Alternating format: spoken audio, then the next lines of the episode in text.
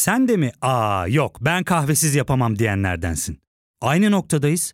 İlk ve tek kahve üyelik uygulaması Frink'le tanış. Hem bütçeni koru hem de hiç bitmeyen kahvenin tadını çıkar.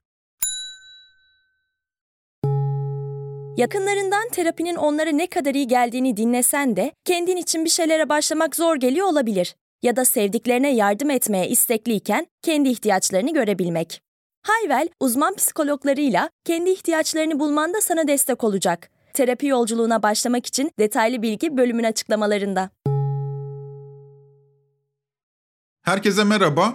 Bilmem farkında mısınız ama seçim sürecine girmemize ramak kala sosyal medyada inanılmaz bir şey oluyor. Babala TV'den Oğuzhan Uğur Mevzular adında bir program yapıyor. Bu programda çağırdığı konuklar ve onların fikirlerinin karşısına konumlanan kişilerle bir açık oturum düzenliyor. Ve bu açık oturum saatler sürüyor.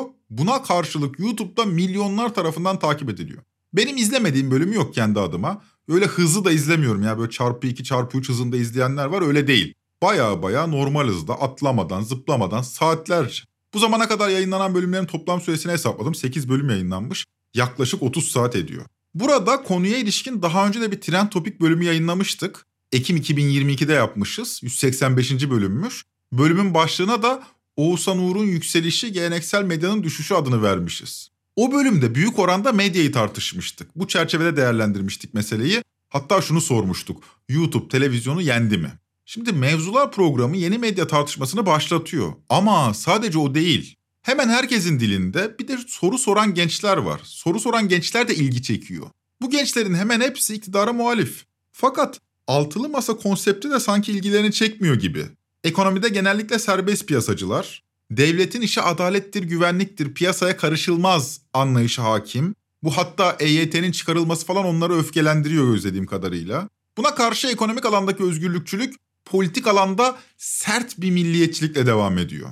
Muhafazakar tonlu Hicaz referansı daha yoğun bir milliyetçilikten ziyade daha seküler tonlu Orta Asya referansı daha yoğun bir milliyetçiliğe yaklaşıyorlar. Bugün yeni Türkiye'nin yepyeni gençliğini konuşuyoruz. Ben Ozan Gündoğdu, hazırsanız başlayalım.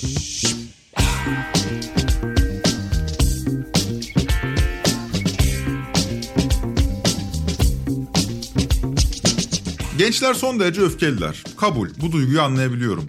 2015-2016'da ilk gençlik yıllarında henüz 14-15 yaşlarında olan bu insanlar bugün 20'lerinde. Ve kabul edelim kabus gibi bir 8 yıldı. Gerçekten çok kötüydü. Bunu muhalif bir kişi gibi söylemiyorum. İktidarı destekliyor da olabilirsiniz. O durumda dersiniz ki iktidarın suçu yok ama kabul kabus gibi bir 8 yıldı. Reddedilmez bir gerçek bu. Tümüyle objektif bir cümle. Geride bıraktığımız 8 yıl kabus gibiydi.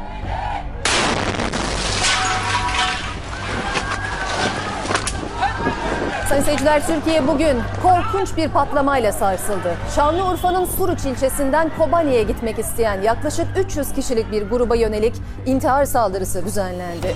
Saldırıda 30 kişi öldü, 100'e yakın kişi de yaralandı. Tarihi Ankara Garı'nın olduğu yerde. Saatler 10.04'ü gösteriyordu sevgili izleyenler. Bir patlama oldu. Ardından bir patlama daha gerçekleşti. İnsanlıktan nasibini almamış hainler Beşiktaş'ta çevik kuvvet polisleri de hedef aldılar. Önce bomba yüklü araç patladı sonra da çok yakın bir noktada canlı bomba kendini imha etti. İstanbul'daki ünlü gece kulübüne uzun namlulu tüfekle giren saldırgan katliam yaptı. Yeni yılı kutlayan yerli ve yabancı müşterilerin üstüne mermi yağdıran terörist kargaşadan faydalanıp kaçtı. Arkasında bıraktığı bilançoysa çok ağır. 39 ölü, 65 yaralı. Bir kere 5 Haziran 2015'ten başlayarak 2016'nın sonuna dek süren ve terör tehdidinin büyük kentlere sıçradığı olağanüstü bir bir buçuk yıl yaşadık. Bu terör saldırıları 7 Haziran seçimlerinden 2 gün önce Diyarbakır'da Selahattin Demirtaş'ın konuşma yapacağı HDP mitinginde başlamıştı. Olağanüstü süreç 31 Aralık 2016'da Reyna saldırısına kadar sürdü. Seçime 2 gün kala Diyarbakır'da bomba patlatan teröristler seçimleri provoke etmek istemişti ama başarılı olamadılar. Derken kent meydanlarında bombalar patlamaya başladı. Bir yandan PKK, diğer yandan IŞİD'in canlı bomba eylemleri. Derken 15 Temmuz 2016'da bir darbe girişimi yaşadık. Şaka değil, iç savaşın eşiğinden dönülen, günlerce meydanlarda nöbet tutulan günler. Bugünkü gençler o yıllarda 15-16 yaşındaydı. Bir yandan fetih marşları, bir toplumun başına gelebilecek en büyük travmalardan biri.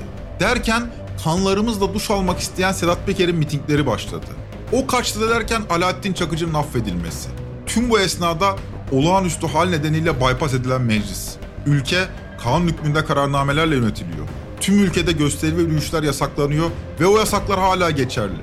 O günlerden bu yana bu memlekette toplanma hürriyeti askıya alınmış durumda.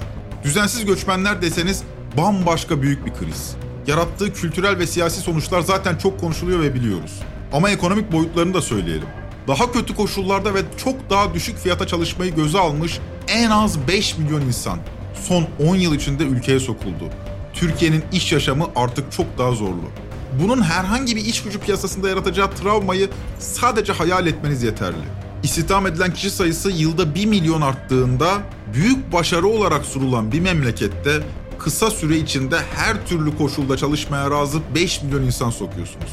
Haliyle çalışan insanlar depresyonda. Daha önceki Trend Topik bölümlerinde paylaştığım bir veri var. Bence toplum olarak psikolojimizi somut biçimde özetliyor. Bu yüzden muhtemelen bundan sonra da paylaşmaya devam edeceğim.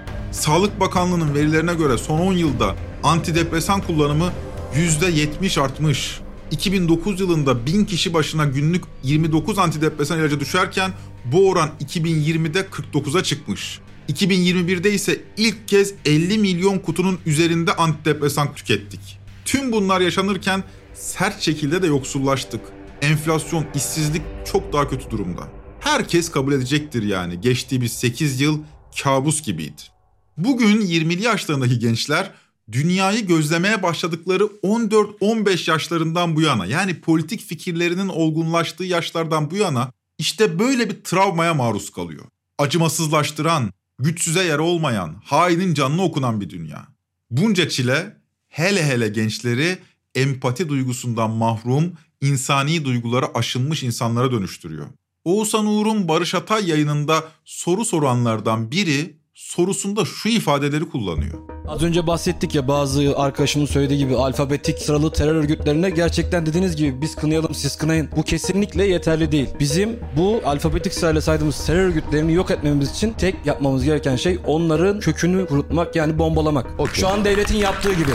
Ki bu zamana kadar biz yalnızca kınıyorduk. Artık yani bizim İHA'larımız ve SİHA'larımız var ki çok şükür. Çok şükür. Kuş uçmuyor.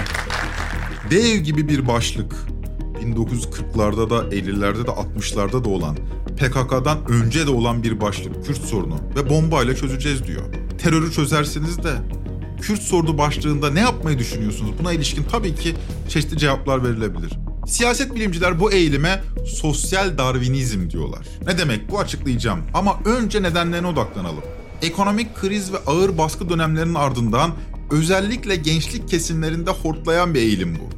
1929 krizinin ardından Avrupa'da faşizmin hortlaması en çok verilen örneklerden. Hemen burada bir ünlem koyayım. Gençler kendilerine sosyal darwinist demiyor elbette. Çoğunun haberi bile yoktur muhtemelen. Bu tarif edeceğim eğilime siyaset bilimciler sosyal darwinizm diyor.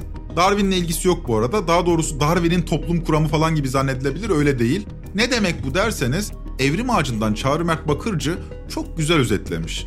Dinleyelim. Bakalım siz de bir sosyal darwinist misiniz? Sosyal darwinizm doğadaki evrim yasalarını, özellikle de doğal seçilim yasasını birebir insanlara ve özellikle de insan toplumlarına uygulamamız gerektiğini ileri süren ideolojik bir tutum. Yani bu ideoloji sadece insanların evrimleşerek var olduğu gerçeğiyle ilgili değil, günümüzde de insan toplumlarının sınırlı kaynakları olduğunu, dolayısıyla inşa ettiğimiz toplumsal yapıda da evrim yasalarının birebir işlemesi gerektiğini söylüyor. Eğer rekabeti oluruna bırakırsak en üstün bireylerin, en üstün grupların, en üstün toplumların doğal bir şekilde evrimleşeceğini, dolayısıyla bu doğal sürece müdahale edilmemesi gerektiğini savunuyor. Güçlülerin ve zayıfların dünyası. Zayıfı ezerler. Bu doğanın karşı koymamamız gereken bir kanunudur. Zaten karşı koysanız bile nafiledir. İtaat etmeniz sizin için de en faydalı seçenektir. Güçlü olmaya çabalamak insanın varoluşsal bir güdüsüdür.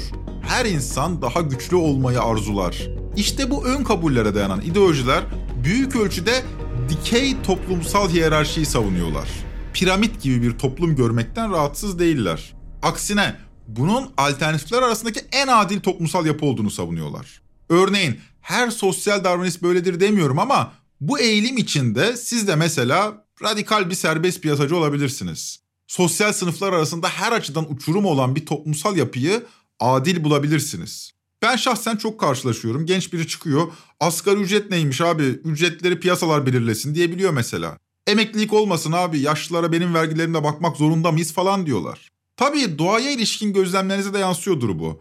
Kendi türünüzün üstünlüğü üzerine kurulmuş bir doğa bilinciniz gelişecektir bu durumda. Cinsiyetler arasında da erkek üstünlükçü bir bakış açısı yaratıyor tabii doğalında bu durum. Yani dünyayı gözlediğiniz anahtar deliğinizde görünen bu. Radikal bir serbest piyasacı olmasanız da olur. Yine sosyal darwinist olabilirsiniz. Mesela çoğunluğun kimliğine yaslanan, bu kimliğin ayrıcalıklı olmasını isteyen bir sistem hayal edebilirsiniz. Ya da azınlık haklarına ilişkin duyarsız kalabilirsiniz. Bunların aksini savunanların güçsüzlüğü ise size moral verir. Kadın hakları mı?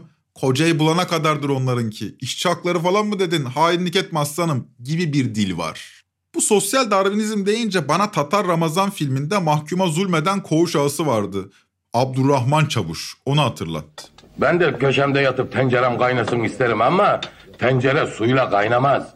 Yağ ister, sebze ister, ateş ister. Açıkçası para ister, para. Biz burada incecik akan musluğun başında gibiyiz. Şimdi soruyorum size. Su az, bekleyen çok. O zaman ne olur ha? Ne olur? Dövüş başlar, dövüş. Sonunda iş gelir, insanın bileğine dayanır.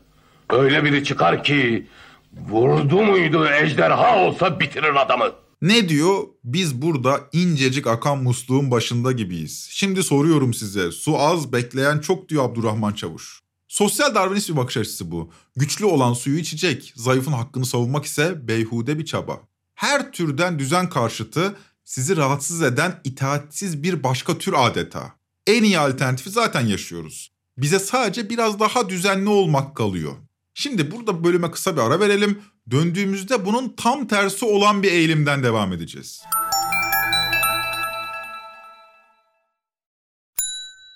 Ya fark ettin mi? Biz en çok kahveye para harcıyoruz. Yok abi, bundan sonra günde bir. Aa, sen Frink kullanmıyor musun? Nasıl yani? Yani kahvenden kısmına gerek yok. Frink'e üye olursan aylık sadece 1200 TL'ye istediğin çeşit kahveyi istediğin kadar içebilirsin. Günlük 40 TL'ye sınırsız kahve mi yani? Çok iyiymiş. Aynen. Hatta şu anda 200 TL'lik bir indirim kodu da var. E hadi hemen indirip üye ol da bu fırsatı kaçırma.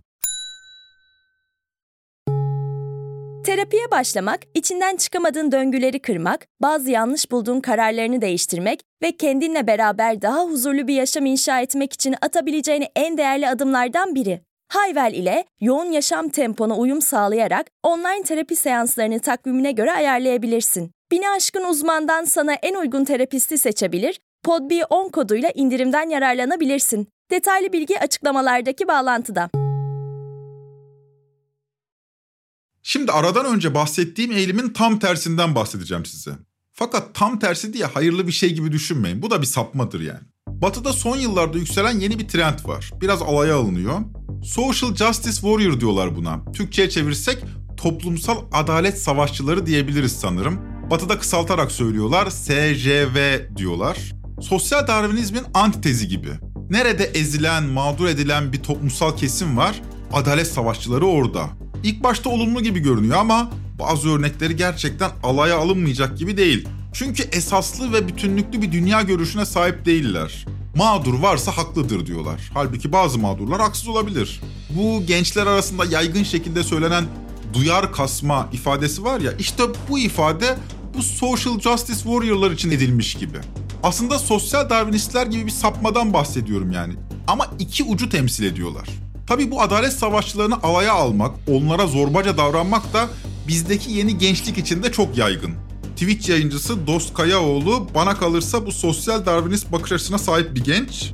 Bu şekilde Social Justice Warrior'ları ele almış. YouTube'da gördüm buyurun. Bak Social Justice Warrior ne yapacağım biliyor musun harbiden? Hani çok duyarlı insanlar ya bunlar. Çok duyarlılar ya. Öyle bir konuma sokacaksın ki onları o ilkelerine ihanet edecek noktaya getirmen gerekiyor onları. Bağlayıp gözlerine bir şey yaptırıp onlara ondan sonra diyeceksin ki ya bunu yapacağım ya sana bunu yapacağım. Hangisini seçiyorsun? Bu gerçekten masum etnik kökenli insanı mı kurtarmayı seçiyorsun yoksa kendini mi? Hani çok duyarlıydın ya. Onların hakkını savunmak için götünü yırtıyordun ya. Hadi bakalım. İki sapmadan bahsediyorum yani. Azınlık hakları gibi geniş bir başlık bir anda duyar kasma olarak yaftalanabiliyor. Hrant Dink'in 16. ölüm yıl dönümündeyiz. Tehlikeli bir bakış açısı olduğunu söylemek gerekir. Bütün azınlık hakları tek potuda eritilebiliyor. Tehlikelidir bu durum. Sokak köpekleri sorununu ele alalım mesela. Bir anda hepsini toplayıp itlaf edelim diyenler hortlayabiliyor. Daha temkinli ilerleyenleri linç ediyorlar. Hiçbir şey yapmamalıyız diyenler de social justice warrior'lar gibi. İki uç örnek. Ama hangisi daha tehlikelidir derseniz bana kalırsa gençler arasında yaygınlaşan sosyal darwinizm daha tehlikeli. Bu gençler fazlaca öfkeli ve öfkelerinin çoğunu hak arayan kesimlere yöneltiyorlar iktidarlardan ziyade. Mesela Erdoğan'a diyemedikleri lafların birçoğunu muhalefet liderlerine edebiliyorlar. Hak arayan neredeyse herkesi bir tür social justice warrior olarak kodlayıp tüm hak arama kanallarının önüne geçmeye çalışıyorlar. Kadın hareketi mi, LGBT hareketi mi? Şöyle karşılık buluyor. Baydı artık şu cinsiyet muhabbeti ya. Uf ya. Kafayı da buna taktılar şu son 10 senede 2010'lardan beri.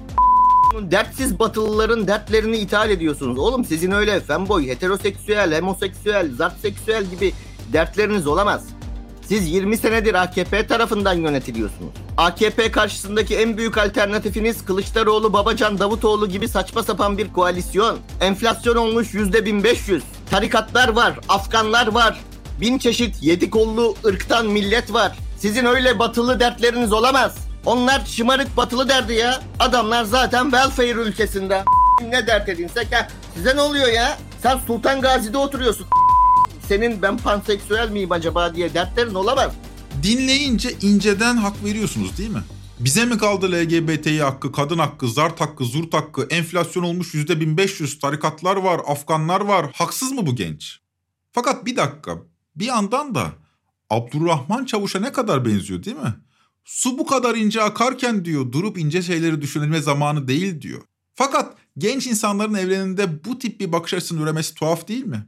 Abdurrahman Çavuş zaten bir koğuş ağasıydı. Yani zaten güçlüydü.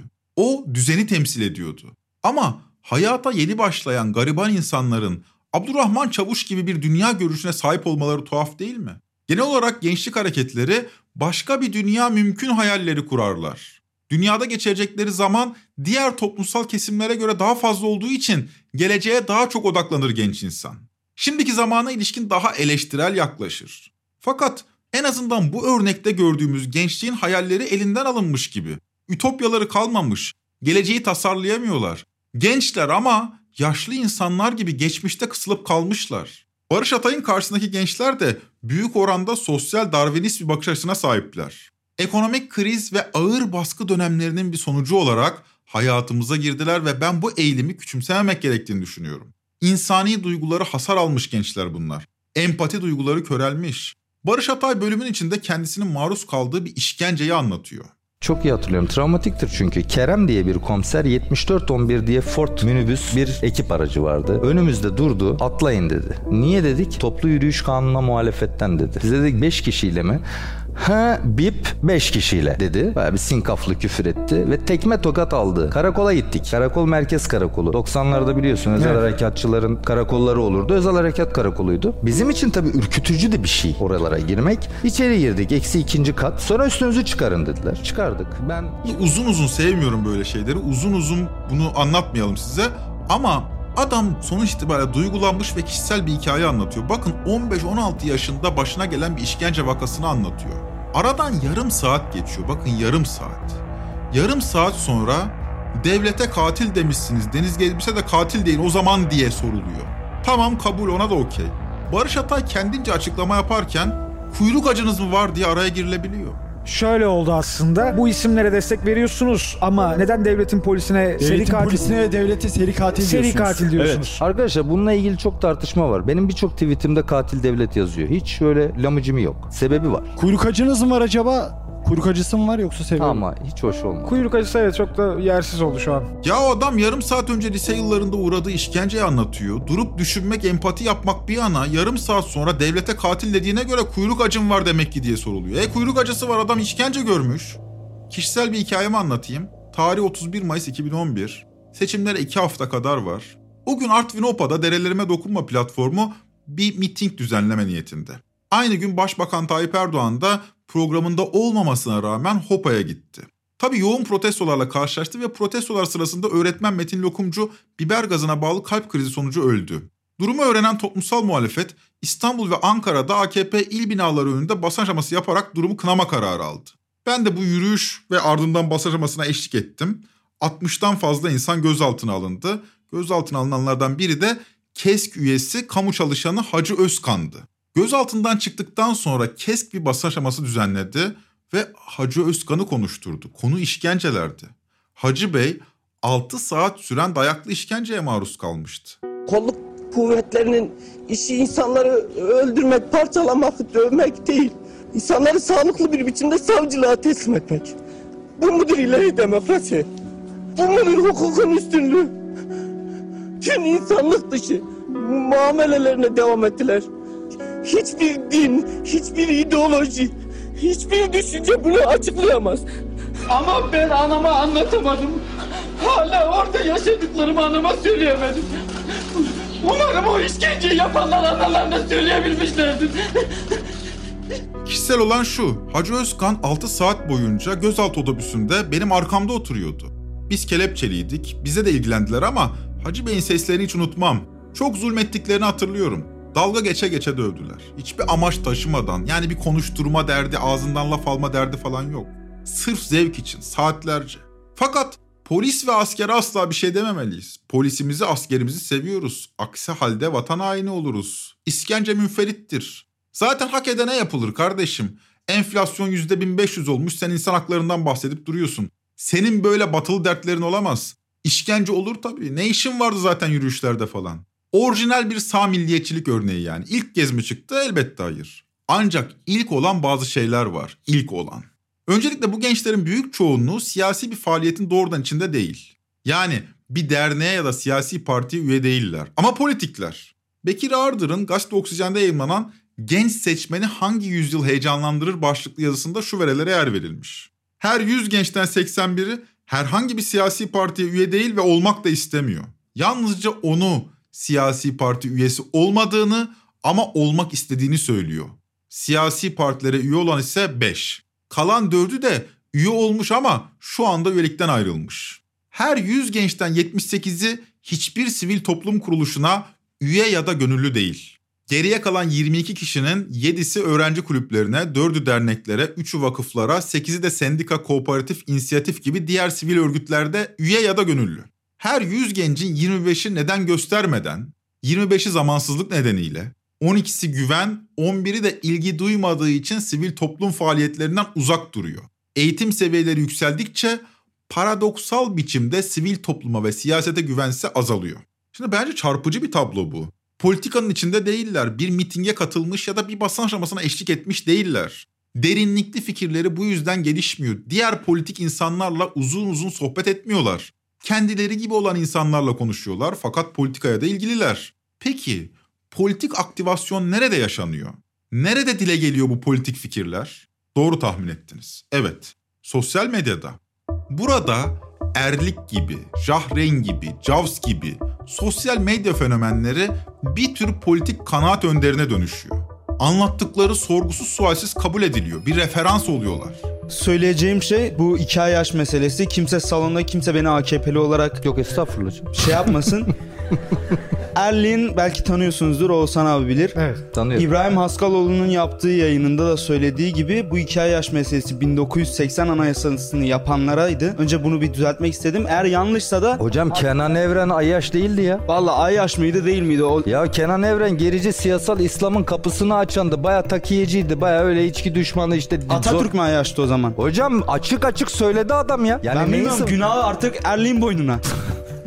tamam çok önemli peki. Empati duygusunu genel olarak kaybettikten sonra gündelik hayatın kendisi de gaddarlaşıyor.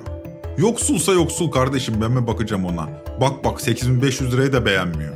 Grev mi yapıyorsunuz? İş bulmuş bir de nankörlük ediyorlar. Ya sokak köpekleri diye sorun mu olur öldürün gitsin. Mülteciler mi? Otobüse koyup yolluyoruz. Kürt sorunu ne ya? Türküz biz kardeşim ne Kürdü? Gençler AKP muhalifi ama AKP'nin düşünce sistematiğinin içine hapsolmuş gibiler. Nankörlük yapma otur otur. Nankörlük yapma otur. Ekmek bulamazsınız yemeğe. Ekmek gelir ondan sonra da ekmeği tepersiniz. Buna karşı her neofaşist dönemin genç kitlelerine benzer şekilde ülkedeki kurumları ve eskiyi hatırlatan yöneticileri de sert şekilde eleştiriyorlar. Mesela Erdoğan'ı da sevmiyorlar, Bahçeli'yi de.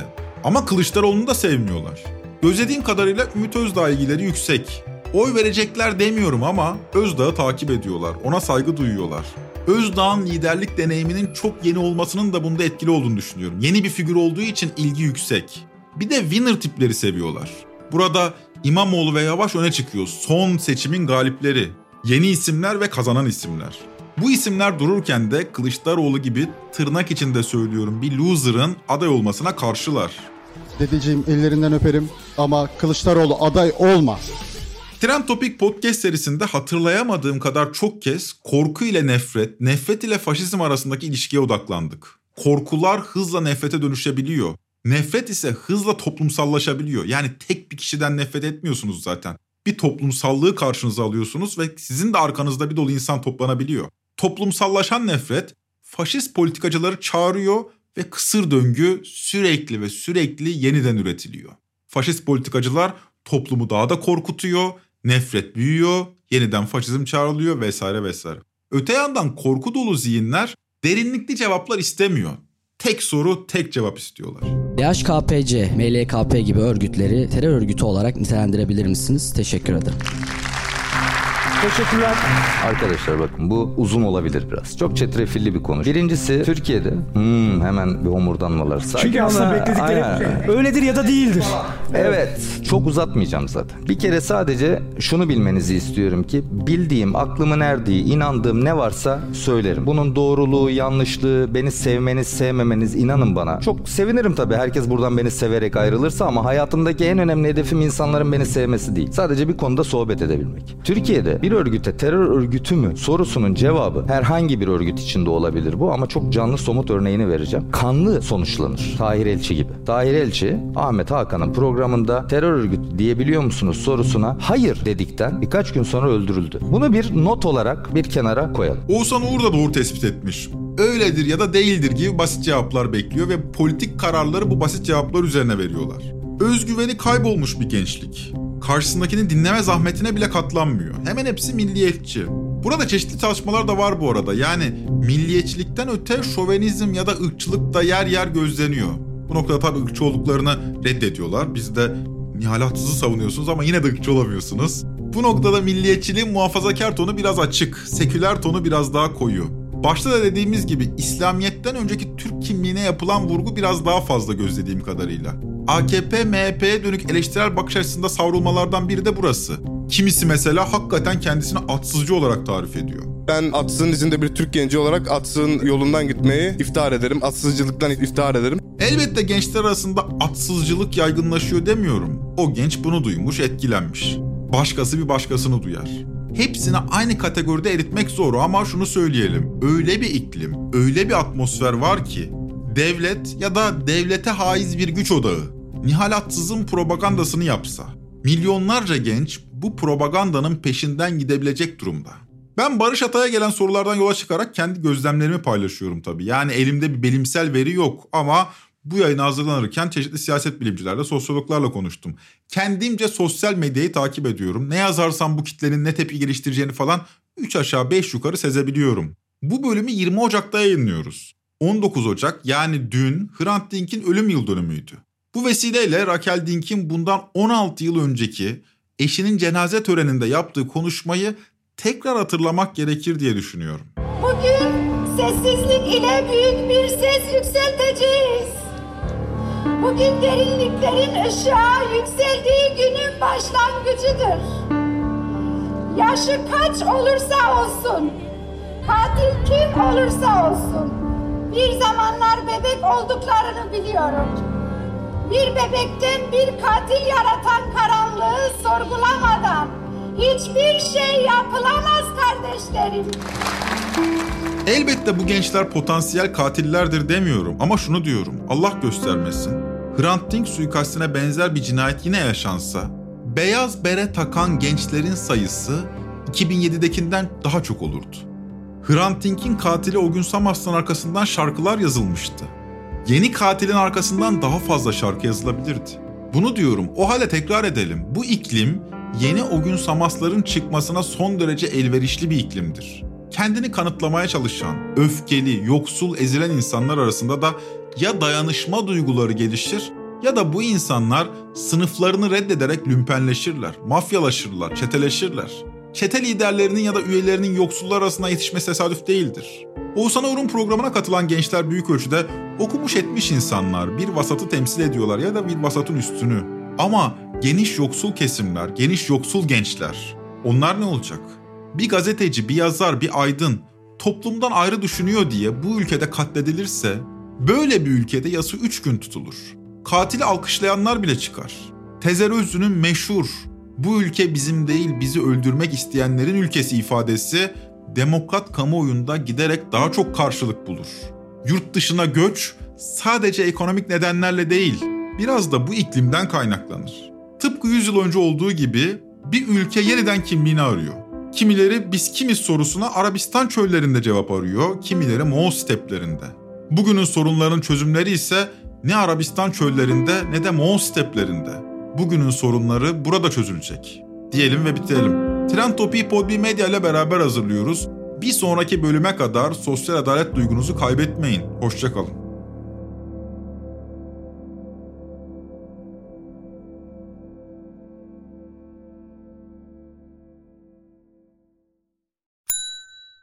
İlk ve tek kahve üyelik uygulaması Frink, 46 ildeki 500'den fazla noktada seni bekliyor. Açıklamadaki kodu girerek sana özel 200 TL'lik indirimden faydalanmayı unutma. Hadi sen de Frink üyeliğini başlat, kahven hiç bitmesin. Hem bugününe hem yarınına katacaklarıyla terapi yolculuğuna ve daha iyi hissetmeye bugün Hayvel ile başla. Açıklamadaki linkten Hayvel'i indir, ücretsiz tanışma görüşmelerinin ardından bütçene uygun seans paketini seç ve terapi yolculuğuna başla.